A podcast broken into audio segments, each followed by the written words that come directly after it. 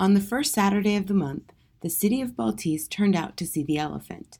The line snaked from the home of the Countess Quintet out into the street and down the hill as far as the eye could see. There were young men with waxed mustaches and pomaded hair, and old ladies dressed in borrowed finery, their wrinkled faces scrubbed clean. There were candle makers who smelled of warm beeswax, washerwomen with roughened hands and hopeful faces, babies with their mothers, and old men who leaned heavily on canes. Milliners stood with their heads held high, their latest creations displayed proudly on their heads. Lamplighters, their eyes heavy from lack of sleep, stood next to the street sweepers, who held their brooms before them as if they were swords. Priests and fortune tellers stood side by side and eyed each other with distrust and wariness. Everyone, it seemed, was there. The whole city of Baltese stood in line to see the elephant. And everyone, each person, had hopes and dreams, wishes for revenge, and desires for love. They stood together. They waited. And secretly, deep within their hearts, even though they knew it could not be true, they expected that the mere sight of the elephant would somehow deliver them, would make their wishes and hopes and desires come true.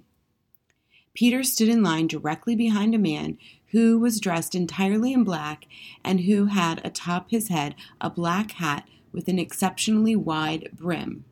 The man rocked from heel to toe, muttering, The dimensions of an elephant are most impressive. The dimensions of an elephant are impressive in the extreme. I will detail for you the dimensions of an elephant.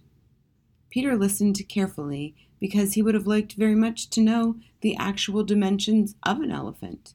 It seemed like good information to have, but the man in the black hat never arrived at the point of announcing the figures. Instead, after insisting that he would detail the dimensions, he paused dramatically, took a deep breath, and then began again rocking from heel to toe and saying, The dimensions of an elephant are most impressive. The dimensions of an elephant are impressive in the extreme. The line inched slowly forward, and mercifully, late in the afternoon, the black hatted man's mutterings were eclipsed by the music of a beggar who stood singing, his hand outstretched, a black dog at his side. The beggar's voice was sweet and gentle and full of hope. Peter closed his eyes and listened. The song placed a steady hand on his heart. It comforted him. Look, Adele, sang the beggar. Here is your elephant. Adele?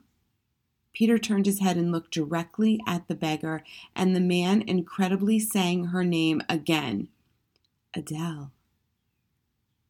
Let him hold her, his mother had said to the midwife that night, the night the baby was born, the night his mother died.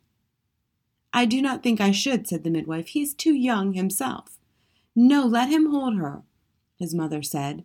And so the midwife gave him the crying baby, and he held her. This is what you must remember, said his mother. She is your sister, and her name is Adele. She belongs to you, and you belong to her. And that is what you must remember. Can you do that?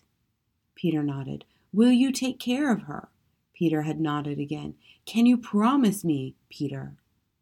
Yes, he had said, and then he said that terrible, wonderful word once more, in case his mother had not heard him, Yes. And Adele, as if she had heard and understood too, had stopped crying.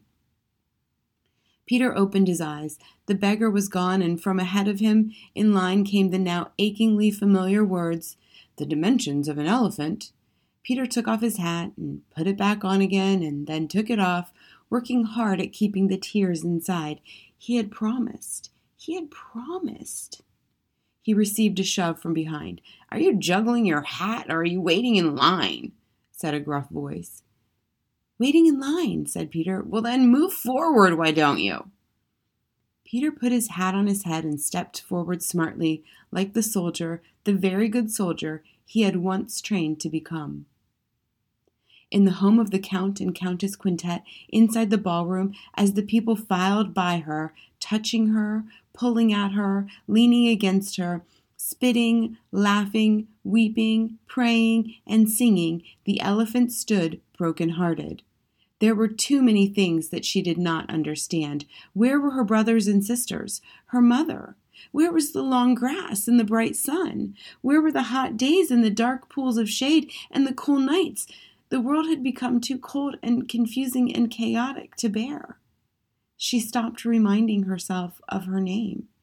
She decided that she would like to die.